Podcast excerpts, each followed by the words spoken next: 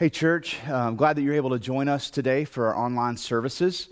Um, I know that uh, many of you are already feeling the impact of the coronavirus and what's happening uh, in the culture around us. Um, s- several of you have lost your jobs or your job has been put on hold, and, uh, and you're already feeling that impact. I know uh, beyond that, there are uh, health concerns and health issues. Um, some of you are struggling with anxiety. Um, and so I know there are, there's a lot of, of, of weightiness uh, to what we're going through together as a church. And so uh, I'm thankful that we can, we can get together in this way. Um, I'm just going to open in prayer, and then we're going to be in John chapter 5 this morning. Uh, Father, thank you for your goodness, and thank you for, um, God, the presence of your Holy Spirit. That while we are uh, physically separated uh, and isolated as a church, Father, we God, by your Holy Spirit, are still united as one. God, I pray that you would um, speak today in a powerful way through um, John chapter 5, and that, God, through it, we could find hope, we could find healing, we could find, um, God, a sense of purpose in what's going on in the world around us. So now, God, we ask that you um, would speak and move, and we pray this in Jesus' name. Amen. All right, so we are in John chapter 5. We're going to be looking at um, an occurrence of healing uh, that is somewhat unusual in terms of what we might expect when Jesus heals. Um, not only that, we're going to see um, the fullness of the grace of Jesus displayed in this occurrence. And so, so far in the Gospel of John, we've seen hints of the grace of Jesus. We've seen uh, where Jesus called disciples um, from just common everyday guys to come follow him. We've seen Jesus turned water into wine. He didn't have to do that. And so you can see just hints of grace in, in those things. We've seen Jesus engage with Nicodemus in, in a theological conversation and ultimately sharing with Nicodemus, you can be saved uh, by simply having faith in me. We've seen Jesus uh, reveal himself to the woman at the well as the Messiah, and then, and then of course, going back with her to her hometown and, and, and revealing himself as the Messiah to them as well. Um, last week we saw where Jesus healed uh, the official's son uh, by faith. And so we're beginning to see these hints of the grace of Jesus, but today we're going to see this beautiful display, the fullness of Jesus' grace. And so we're going to pick this up in John chapter 5, verse 1. After this, there was a feast of the Jews, and Jesus went up to Jerusalem. Now, there is in Jerusalem by the sheep gate a pool, in Aramaic called Bethesda, which has five roofed colonnades. In these lay a multitude of invalids, blind, lame, and paralyzed. One man was there who had been an invalid for 38 years.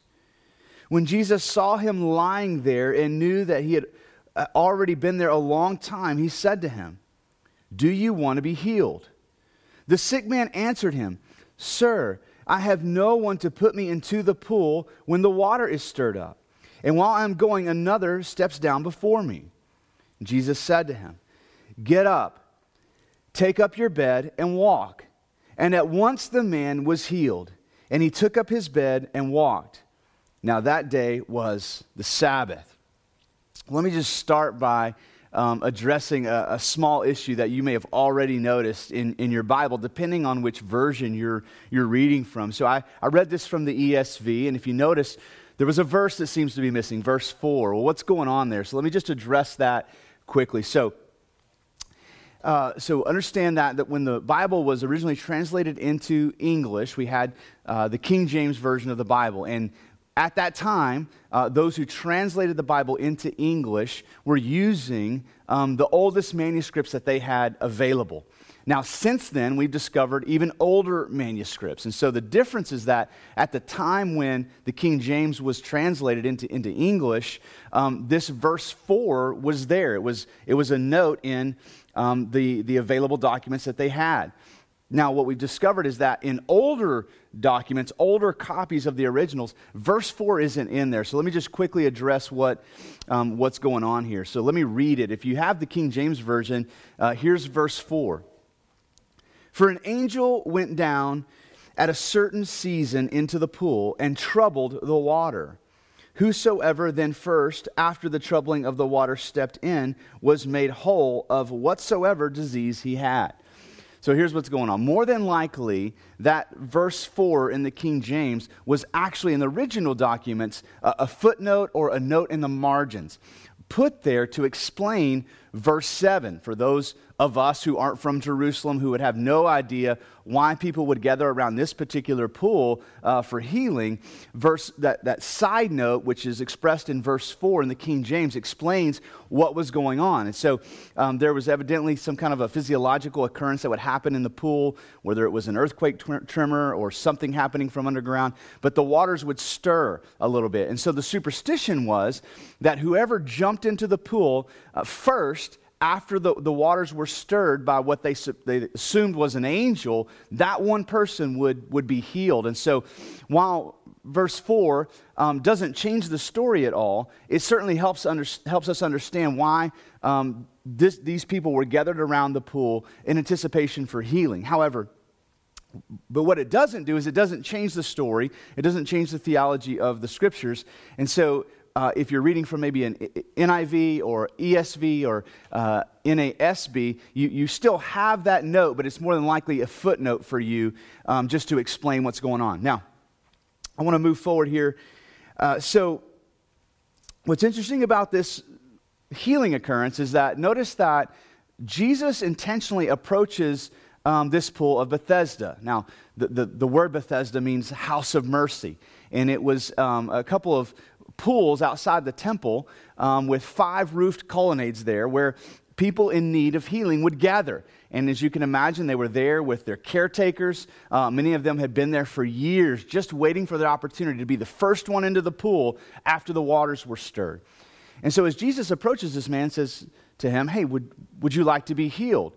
His response to Jesus was, I would love that, but the problem is I can't get into the pool. Nobody will help me get into the pool. By the time I get up and ready to get into the pool, somebody has already beat me there. So we know that there's probably been at least one, if not several times, where the waters were stirred and this man tried to get into the pool and, and was unable to get in first. And so what's interesting is he doesn't ask Jesus to heal him.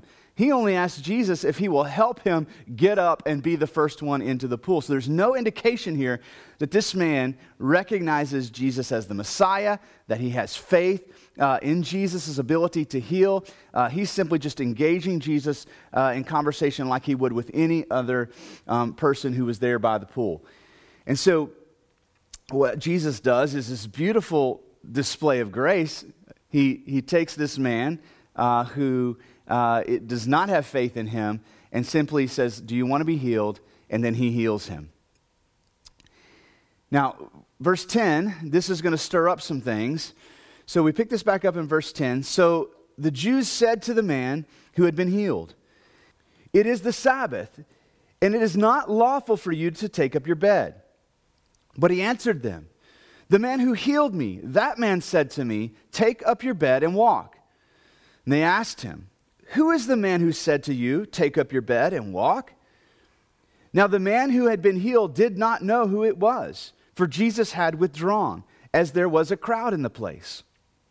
Afterward, Jesus found him in the temple and said to him, See, you are well. Sin no more, that nothing worse may happen to you. The man went away and told the Jews that it was Jesus who had healed him. And so now we have this occurrence of healing that is uh, not only um, a little bit unusual in that Jesus approaches somebody who needs to be healed. That person isn't asking for healing. That person doesn't even believe in Jesus, yet Jesus heals anyway. Um, we see that Jesus is healing on the Sabbath, which was, um, which was outside of the religious customs of that day. These guys are, are frustrated that Jesus was healing on the Sabbath, and they're frustrated that this, this invalid who had been healed, um, that he's just the fact that he's picking up his bed and walking is frustrating them. And so not only is, is Jesus um, healing in a way we wouldn't expect him to do, he's completely violating the customs of, of that day. And, and notice as well that after Jesus heals this man, I keep in mind this was a place that was full of people who were in need of healing. Jesus withdraws Okay, he just slips away um, and, and kind of makes his escape at that point because of why? There were a crowd of people there who I'm sure would have, who would have noticed this man being healed and, and kind of mobbed Jesus, but that wasn't what he was there for. And so later that day in the temple, um, Jesus is there. And what's interesting is now this man who has been healed, he's now at the temple. And so they run into each other, and uh, Jesus says this, says this to him uh, Go and sin no more, which is, which is really interesting because that shows us that in the grace of Jesus, He's not only interested in our, our, physical wellness, healing us physically, but when, when God works in our lives and addresses our felt needs, it's always aimed at our holiness. It's always aimed at our redemption, not just simply what we're feeling in, in the moment. And we see that here. And so the religious leaders, they're, they're, they're questioning this guy um, who healed you? And of course, he's initially saying, I don't know who it is. And so, what's going to happen next is now that he's met Jesus and he knows who it is who's healed him, he's going to go back to the religious leaders and he's going to share that with them. So, we'll pick this up in verse 16. And this is why the Jews were persecuting Jesus, because he was doing these things on the Sabbath. But Jesus answered them, My Father is working until now, and I am working. This was why the Jews were seeking all the more to kill him. Because not only was he breaking the Sabbath, but he was even calling God his own Father, making himself equal with God. Now, it's in these last few verses that we actually see uh, the main reason why God, uh, John, the gospel writer, recorded this story to begin with. It's, of course, this beautiful display of the grace of Jesus in another occurrence of healing. But what John says here twice is this is why they were persecuting Jesus. So he wants us to understand the why behind the persecution of Jesus. And what's, what's interesting is we see that initially there's a frustration and a persecution brewing um, over the fact that Jesus healed on the Sabbath. But when he makes this statement, this the statement, My Father is working until now, and I am working. Something about that statement caught these guys in a way that, that this persecution that, that began as a, maybe a frustration towards Jesus has now turned into a full on plot to kill him. So I want to look at this with, uh, with you today and what Jesus is actually saying here. So there's two things really about this phrase that I want us to see. First of all, what Jesus was claiming here was to be one with God. And so we can see kind of a Trinitarian theology in what Jesus is saying as he makes himself equal to God. And this, of course, um, from the, the, perspective of the religious leaders, was blasphemy that anybody uh, would make themselves out to be equal with God. But but more than that, on a practical level, what Jesus is also saying is this He's saying that, that my Father is working and I am working. And we see that here in this um, occurrence of healing. Uh, Jesus didn't wait for someone to ask him to be healed, but he was working uh, in this guy's life even before this guy saw it, knew it, understood it, or even asked for it, which is so helpful for us today to know that God is working, even before we ask for it. Now, I've been thinking a lot about what's going on in the world around us. I think many of us are trying to wrap our minds around um, not only how to respond to um, this, this coronavirus emotionally. Uh, many of you are, uh, as I mentioned earlier, feeling the impact, um, the, whether that's the, the, you know, the, the, physical impact, the economic impact, uh, maybe the emotional impact of, of, anxiety and stress and just not knowing, and also not knowing how to explain what's going on to your children and to your loved ones. And so um, I know this is a very heavy, heavy time for us. Um, I'm, I'm starting to think about what will life be like you know, after this is done. And so I'm, always, I'm, I'm starting to think in these terms BC and AD, before Corona, and then after it's done. Like looking back on what was life back? Uh, like three weeks ago, I'm having a hard time remembering what, what was normal then, and now we're starting to settle into whatever this normal is now. But then what will the new normal be like after all this is done? And, and I think there's some um, some beautiful displays of the goodness of God, and we can, we can see God working in ways that we're not even asking Him to work. And, and so you've probably seen some of this as well, um, whether that's just phone calls that you're getting that you wouldn't normally get. Maybe you've been prompted to do some of those phone calls yourself. And so we're seeing people reaching out to one another, loving on one another in just very real and, and practical ways, serving one another. Many of you are getting to know your neighbors um, that you didn't know before.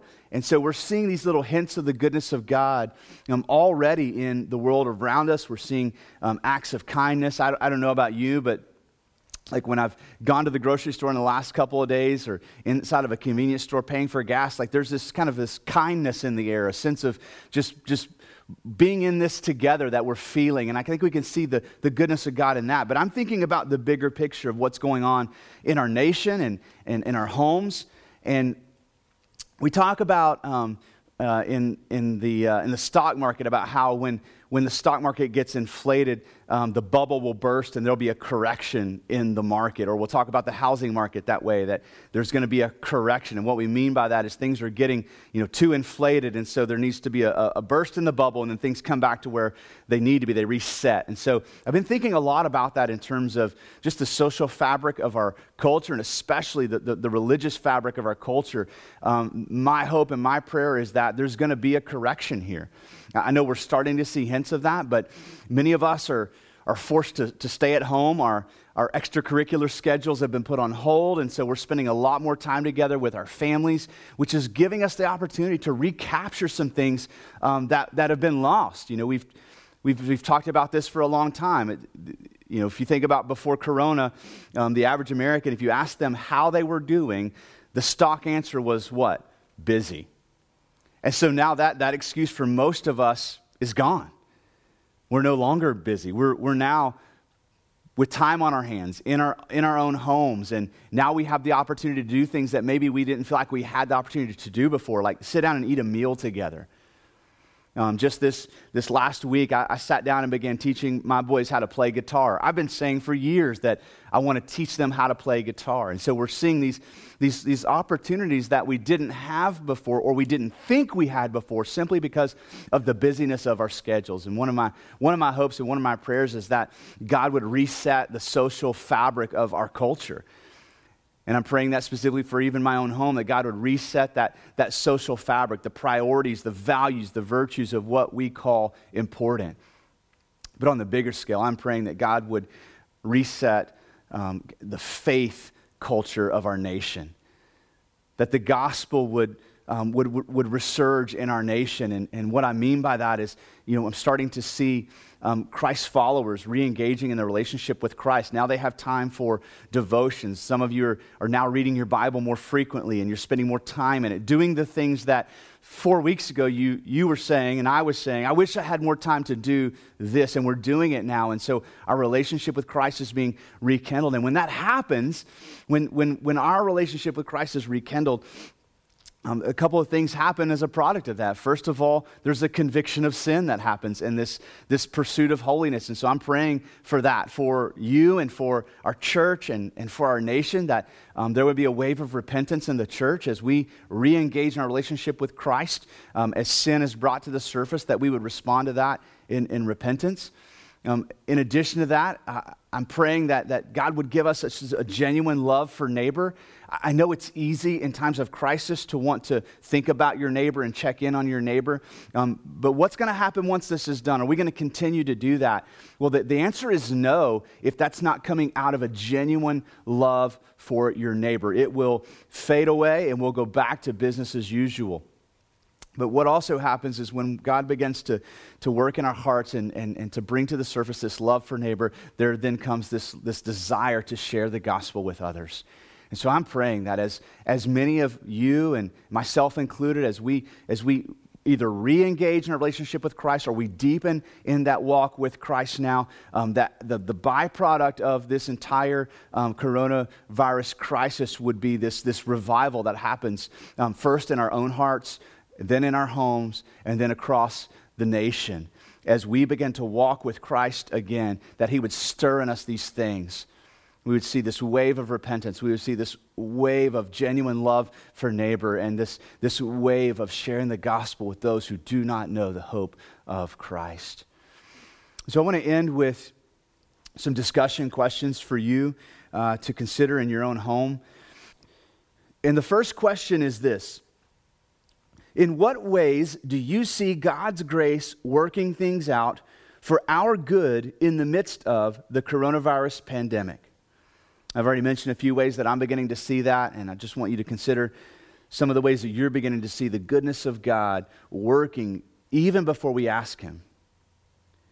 The second question is this How are you hoping that God will use the coronavirus pandemic to change the values and the priorities of our culture? And then the third question is this How are you hoping that God will use the coronavirus pandemic to change the values and priorities in your heart and in the life of your family?